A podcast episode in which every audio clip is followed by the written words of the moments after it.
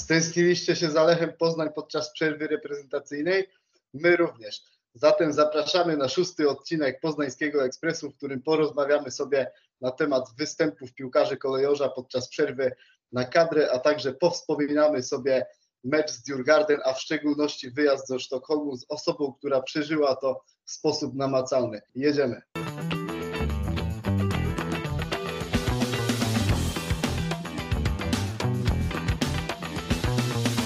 Witamy Was w 6. odcinku Poznańskiego Ekspresu. Dzisiejszym naszym gościem jest Marek Mizerkiewicz. Marek pracuje jako analityk w Górniku Łęczna, a poza tym także kibicem wieloletnim Lecha Poznań. Często jeździ na mecze, czasem jest również w Radiu Meteor, nagrywa różne audycje, czy robi analizy taktyczne dla meczyków, czy dla portalu taktycznie.net. Witaj, Marku. Witam, Radku, bardzo mi miło i dziękuję za zaproszenie. Na pewno będzie to świetnie spędzony czas. Ja też mam taką nadzieję, że sobie pogadamy w taki owocny sposób na temat Twojej wyprawy do Sztokholmu. Powiedz mi, Marku, powrót był ciężki ze Szwecji po tak dużym sukcesie Lecha Poznań. Ile czasu zajęło Ci dojście do siebie po tej podróży powrotnej, która z pewnością była wesoła? No, szczerze mówiąc, zanim doszedłem do siebie, to był wtorek mniej więcej, ponieważ wracaliśmy samolotem do Gdańska w piątek po południu, a już w sobotę od samego rana miałem kurs trenerski w siedzibie WZPN-u, więc też aktywnie spędzałem kolejny weekend, ale zdążyłem już wrócić na następny mecz Lecha i całe szczęście był to kolejny zwycięski mecz, tym razem z Widzewem w Łodzi. A jeśli chodzi o sam wyjazd do Sztokholmu, to ze spraw logistycznych warto zwrócić uwagę na to, że praktycznie we wszystkich samolotach, które startowały z Poznania i z Gdańska, ponad 3/4 wszystkich ludzi w środku stanowili kibice Lecha i w związku z tym też wszystko przebiegało w bardzo przyjaznej atmosferze. Rozumiem, że samoloty były wesołe, gdzieś tam zwłaszcza po meczu śpiewy, tańce, toasty królowały na powrocie. Zdecydowanie tak było i czasem wymykało się to spod kontroli, jednak wszystko udało się jakoś załagodzić i wszystko przebiegło ostatecznie w porządku.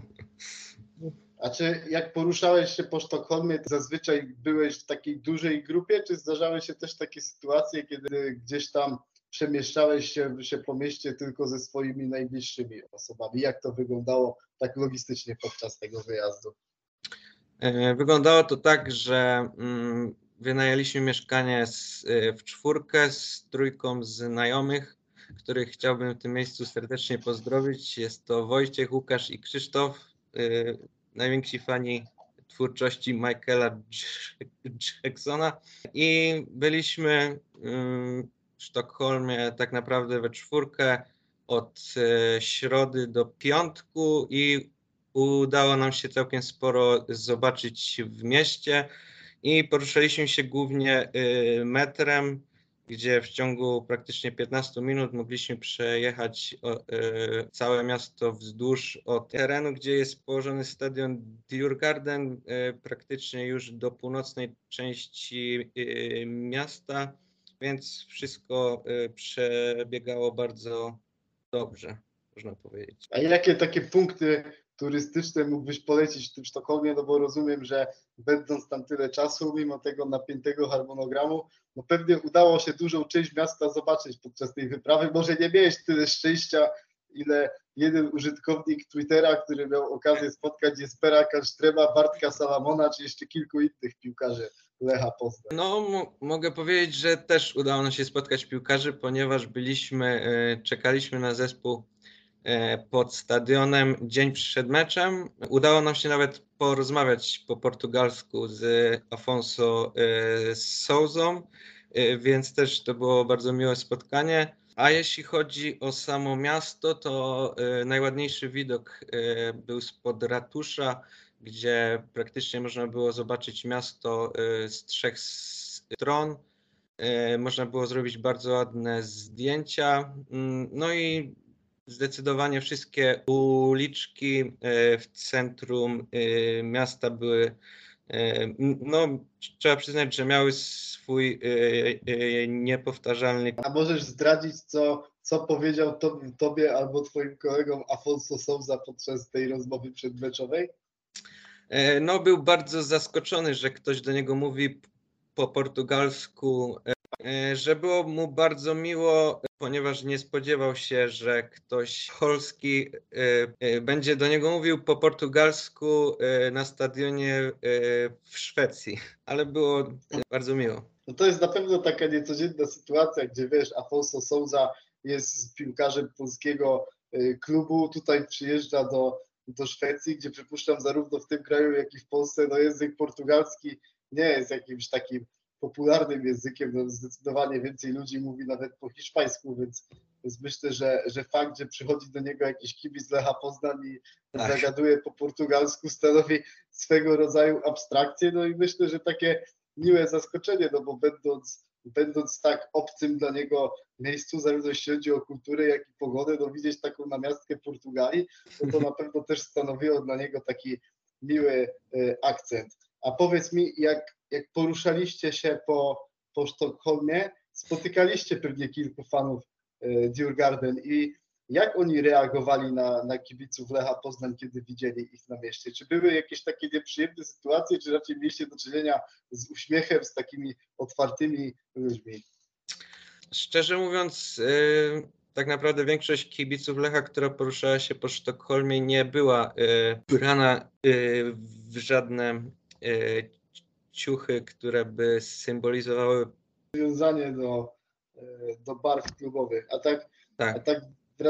tak wracając jeszcze do samego meczu w Sztokholmie, no to rzeczywiście było coś takiego widoczne, że te wszystkie racje, te, które straszono bardzo mocno przed rozpoczęciem spotkania, bardzo mocno to zaburzyło widoczność na tym stadionie Tele2 Arenie? Szczerze mówiąc, tak, dość mocno wpłynęło to na widoczność, ale jeszcze raz, jeśli po meczu spojrzeliśmy na transmisję, to wydaje mi się, że i tak to, co my widzieliśmy, to było dużo lepszym. No bo szczerze mówiąc, oglądając ten mecz w telewizji, no długo można się było zauważyć taką mgłę, która się tam unosiła i widoczność była naprawdę kiepska, kiedy Mikael Ishak oddawał ten strzał w słupek, no to tak naprawdę nie było tego widać, to była, jakby z tego padła bramka, to tak się śmiałem nawet ze znajomymi w pubie. Bramka widmo. To byłby taki gol widmo. No, dokładnie.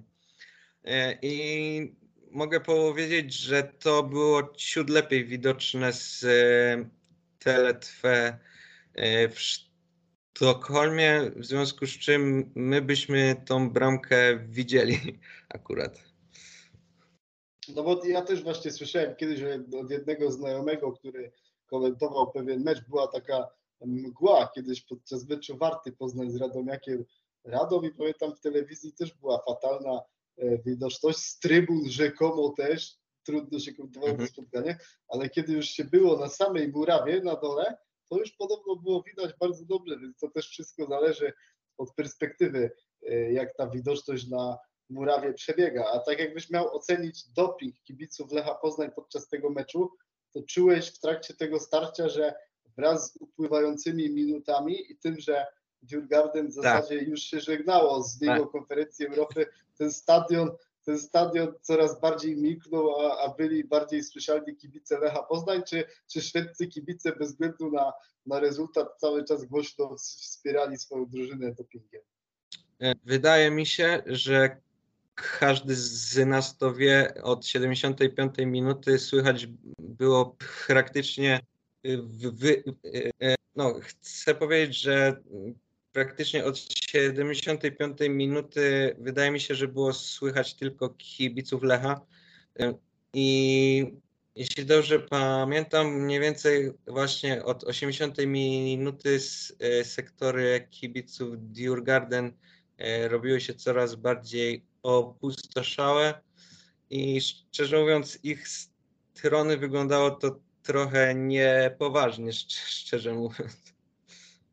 No tutaj w Poznaniu raczej rzadko są widoczne takie obrazki, kiedy towarzyszy temu duże rozczarowanie, żeby kibice opuszczali mecz jeszcze przed ostatnim gwizdkiem, chociaż wiemy, no czasami też tam 5 minut przed końcem wyjdzie, ale to nawet jak Lech wygrywa, bo czasami jak są mecze rozgrywane o 21 o późnych porach, to też w Poznaniu jest dużo kibiców przyjezdnych z landów, no to jak ktoś ma jakiś ostatni autobus, czy chce zdążyć przed tym wielkim spędem, kiedy będzie przypełniona ta komunikacja, no to wtedy gdzieś tam jestem w stanie zrozumieć takie szybsze wyjście ze stadionu. A powiedz mi, dobrze teraz śledziłeś poczynania piłkarzy Lecha podczas przerwy reprezentacyjnej? Z tego, co zauważyłem, dobrze spisał się Jesper Karlström, który zanotował asystę w meczu reprezentacji Szwecji, oraz Nika Kwekweskiri, który według Flashscore'a zaliczył asystę przy jednym z goli dla reprezentacji Gruzji, ale z tego, co słyszałem od kilku osób, było jednak trochę... Tak, Flashscore tam zrobił pomyłkę, jeśli chodzi o asystę Niki Kwekweskiriego. Rzeczywiście tam była odnotowana asysta Gruzina, jednakże czasami ta aplikacja się myli i z tego, co powiedział mi mój znajomy oglądający ten mecz, to Gruzin nawet nie brał udziału przy akcji bramkowej swojej reprezentacji w starciu z Norwegią, więc jak widzimy, aplikacje czasem bywają mylące i trzeba gdzieś tam po prostu oglądać mecz. A jak się spodobał Tobie wczorajszy występ Bartka Salamona? Czy rzeczywiście też widzisz w nim takiego przyszłego lidera formacji obronnej reprezentacji Polski? Szczerze mówiąc, czy lidera na przyszłość, to nie wiem i nie jestem pewien, ale można powiedzieć, że zdecydowanie różni się jego gra w porównaniu do tego, co prezentuje Kamil. Tak, to myślę, że jeśli chodzi o taki profil boiskowy, no to Glik i Salamon się różnią w wielu aspektach. Bardziej to podobieństwo jest gdzieś tam przywoływane, jeśli chodzi o takie cechy charakteru, jeśli chodzi o tą taką wolicjonalność, no bo obaj ci piłkarze pokazują taką twardość na boisku, takie cechy, które powinien mieć każdy środkowy obrońca, a także takie cechy przywódcze, które gdzieś tam pozwalają Tobie być liderem formacji. No i myślę, że w tym Bartek Salamon spisał się naprawdę wyśmienicie. A co myślisz o meczach w młodzieżówce Afonso Sousy, bo znowu gol w reprezentacji Portugalii U21, tak sobie sprawdziłem statystyki, dwie bramki, 4 asysty w 381 minut. No robi to duże wrażenie. Dzisiaj trzeci raz wychodzi w pierwszym składzie reprezentacji młodzieżowej Portugalii U21. Tak, i jak udało mi się zobaczyć jego bramkę w ostatnim meczu, przypomnij, z kim grała reprezentacja Portugalii ostatnio? Z Rumunią. To właśnie ta bramka, którą strzelił Sousa w kierunku dalszego słupka, przypomniała mi nieco tę, którą strzelił w derbach Poznania przy bułgarskiej z Wartą. To było bodajże w październiku, tak? Kiedy Warta była formalnym gospodarzem przy bułgarskiej. Tak, i to też był taki strzał z dystansu. Widać, że on jednak to uderzenie też ma, więc przypuszczam, że niedługo te lepsze liczby w Lechu Poznań też przyjdą, no bo ta decyzyjność boiskowa, to jest to, o czym wielokrotnie już mówiłem, no robi duże wrażenie. Nawet puściłem sobie tak z odwyki ten mecz z Rumunią, to pod tym kątem wygląda nawet lepiej od swoich kolegów z młodzieżówki Portugalii U21. Tam cała kadra jest warta grubo ponad 100 milionów euro, więc myślę, że to pokazuje, że mamy do czynienia z bardzo dużą rangą talentu, ale też tak sobie wspominając te wszystkie występy piłkarzy Lecha Poznań podczas przerwy reprezentacyjnej, czyli świetny występ Bartka Salamona podczas meczu Polski z Albanią, asysta Michała Skórasza. I jeszcze mógłbym się wtrącić a propos Bartka Salamona.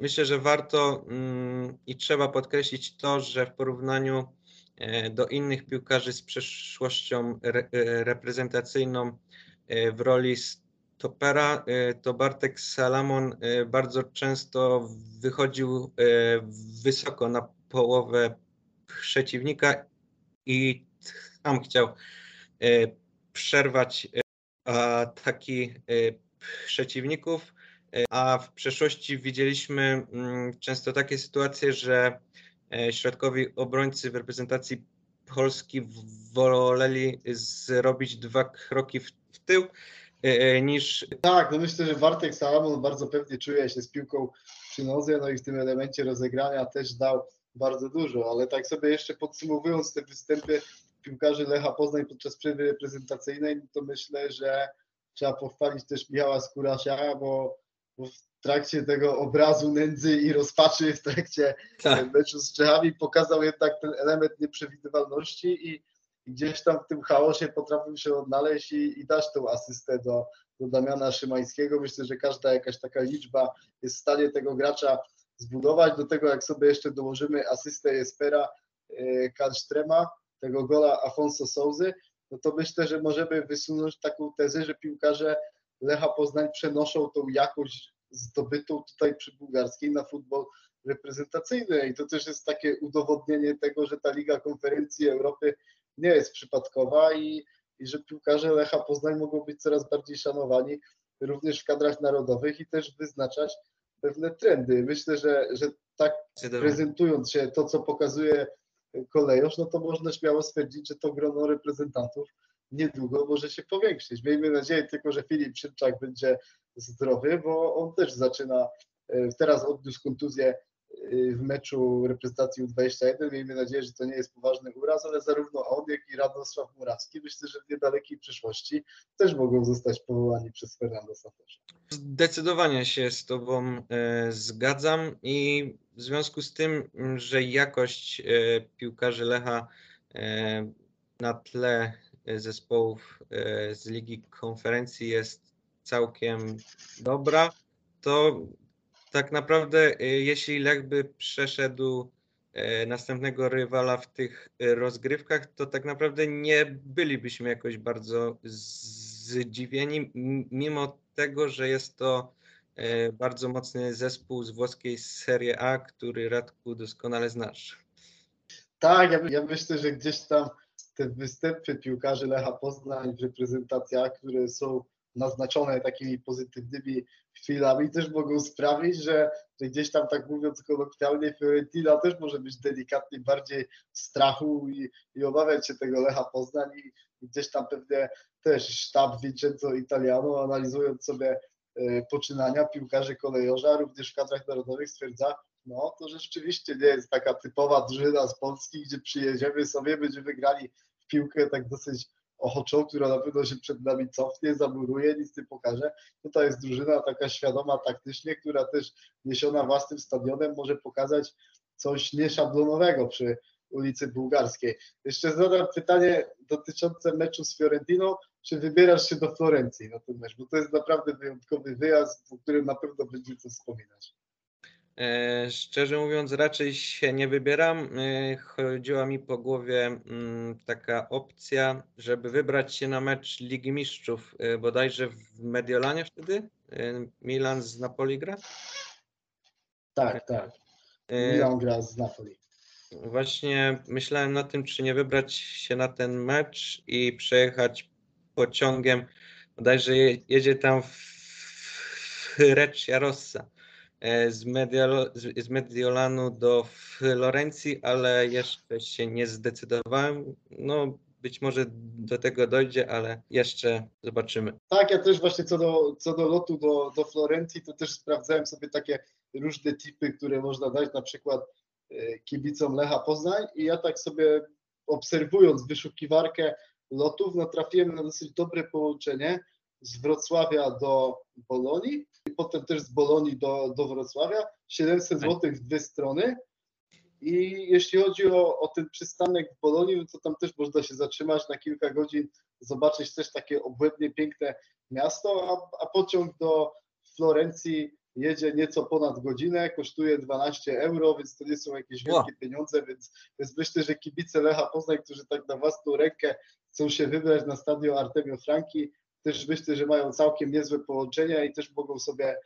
tą piękną europejską przygodę połączyć z naprawdę dużą atrakcją turystyczną, bo będąc 2 razy we Florencji mogę powiedzieć, że to jest coś, co po prostu trzeba zobaczyć, ta kolebka renesansów, dużo takiej właśnie kultury włoskiej można zobaczyć, takie pochody chociażby lokalne, więc Florencja na pewno ma dużo uroków i nie tylko ona dotyczy piłki nożnej. Jeśli się nie mylę, to z Bolonii do Florencji jest bodajże tylko 180 kilometrów, więc też wydaje się, że to jest... Tak, a biorąc pod uwagę te szybkie włoskie pociągi, no to naprawdę ta trasa jest dosyć szybko pokonywana, a też nie słyszałem od kolegów, żeby tam dochodziło do różnych takich zawirowań, jak na przykład w naszym PKP, że te pociągi jakoś długo jeżdżą, aczkolwiek znajomy mi też opowiadał, że jeśli ktoś się będzie wybierał takim pociągiem Bolonii do Florencji, to musi uważać na protesty osób, które pracują na kolei, bo kiedy moi znajomi, których teraz serdecznie pozdrawiam z Calcio Merito, byli teraz na meczu również na San Siro, Inter Juventus, no to tam był strajk kolejarzy i z tego powodu pociągi były bardzo mocno opóźnione z Bergamo do Mediolanu, więc też takie nieprzyjemne historie mogą się zdarzyć, ale mimo wszystko zachęcam, żeby kupić taki bilet lotniczy i spróbować odwiedzić stadion Artemio Franchi, żeby tak jak w stylu kibiców Napoli, mimo tego, że będą wykupione bilety na sektor gości, żeby jeszcze spróbować zrobić takie morze niebieskie kibiców na innych sektorach, bo teraz jak kibice Napoli jeżdżą za drużyną już świętować Scudetto, już nie można się bać tego słowa powiedzieć, no to oni oprócz tego, że wykupują sektor gości, to jeszcze zawsze próbują zdobywać bilety na te sektory takie ościenne, gdzieś tam obok niego kluby próbują z tym walczyć w różny sposób, ale myślę, że jakby kibice Lecha Poznań zdecydowali się na podobny zabieg we Florencji, byłoby to na pewno spektakularne doświadczenie. Zdecydowanie tak, a jeśli jeszcze chodzi o podróże pociągami we Włoszech, to mogę powiedzieć o swoim doświadczeniu, że jechałem z Mediolanu do Wenecji w zeszłym roku bodajże w 2 godziny, a to jest ponad połowa długości północnych. Tak, to pociągi w Italii, właśnie tak jak już wcześniej mówiliśmy, rządzą się swoimi prawami, ale zazwyczaj częściej dają nam satysfakcję niż nas denerwują. Dziękuję Tobie, Marku, za wizytę w Poznańskim Ekspresie. Naprawdę miło się dyskutowało na temat Lecha Poznań. W szczególności dobrze było poznać ciekawostki na temat wyjazdu do Sztokholmu. Był to taki, tak powiem teraz informacyjnie, luźniejszy odcinek Poznańskiego Ekspresu specjalny, gdyż Marcin Jerzyk, współgospodarz, wyleciał teraz na urlop do Bari, wygrzewa się w słonecznej Italii. Oczywiście serdecznie wspaniałe tereny. Tak, znajome tereny. Pozdrawiamy oczywiście Marcina, który w kolejny poniedziałek już będzie razem z nami. Już nagramy sobie taki sam Poznański Ekspres w takiej formie jak cotygodniowej. Teraz stwierdziłem, że kiedy jest ta przerwa na reprezentację, trzeba zrobić troszeczkę luźniejszy odcinek, nie skupiać się na takiej tematyce meczowej, ale poruszyć bardziej takie wątki podróżnicze, coś, przy czym gdzieś tam słuchacz może lekko się odstresuje i też odpocznie sobie od tej piłkarskiej rzeczywistości, bo tak po prostu trzeba. Kogoś może, Marku, chcesz pozdrowić na sam koniec naszej audycji? Jeszcze raz pragnę pozdrowić Wojciecha, Łukasza i Krzysztofa, z którymi miałem ogromną przyjemność podróżować do Sztokholmu i z którymi spędziliśmy bardzo szczęśliwe chwile na sektorze gości i z pewnością nie zapomnę tego meczu na zawsze. Ja na koniec jeszcze chciałbym Wam bardzo polecić profil Marka na Twitterze, Marek Mizerkiewicz, piłkarski pamiętnik, możecie sobie go poszukać, naprawdę robi kawał fachowych analiz taktycznych, naprawdę mało jest takich otwartych piłkarskich umysłów, którzy tak bardzo dobrze potrafią rozłożyć te wszystkie wydarzenia boiskowe na czynniki pierwsze. Ja Tobie, Marek, bardzo dziękuję za naszą rozmowę. Mam nadzieję, że jeszcze kiedyś się usłyszymy, a Was zapraszam już w najbliższy poniedziałek na 7. odcinek Poznańskiego Ekspresu, w którym porozmawiamy sobie na temat niedzielnego meczu z Pogonią Szczecin. Miejmy nadzieję, że wygranego przez Lecha Poznań, który umocni się na 3. miejscu w PKO BP Ekstraklasie. Dziękuję bardzo i do usłyszenia. Trzymajcie się, cześć.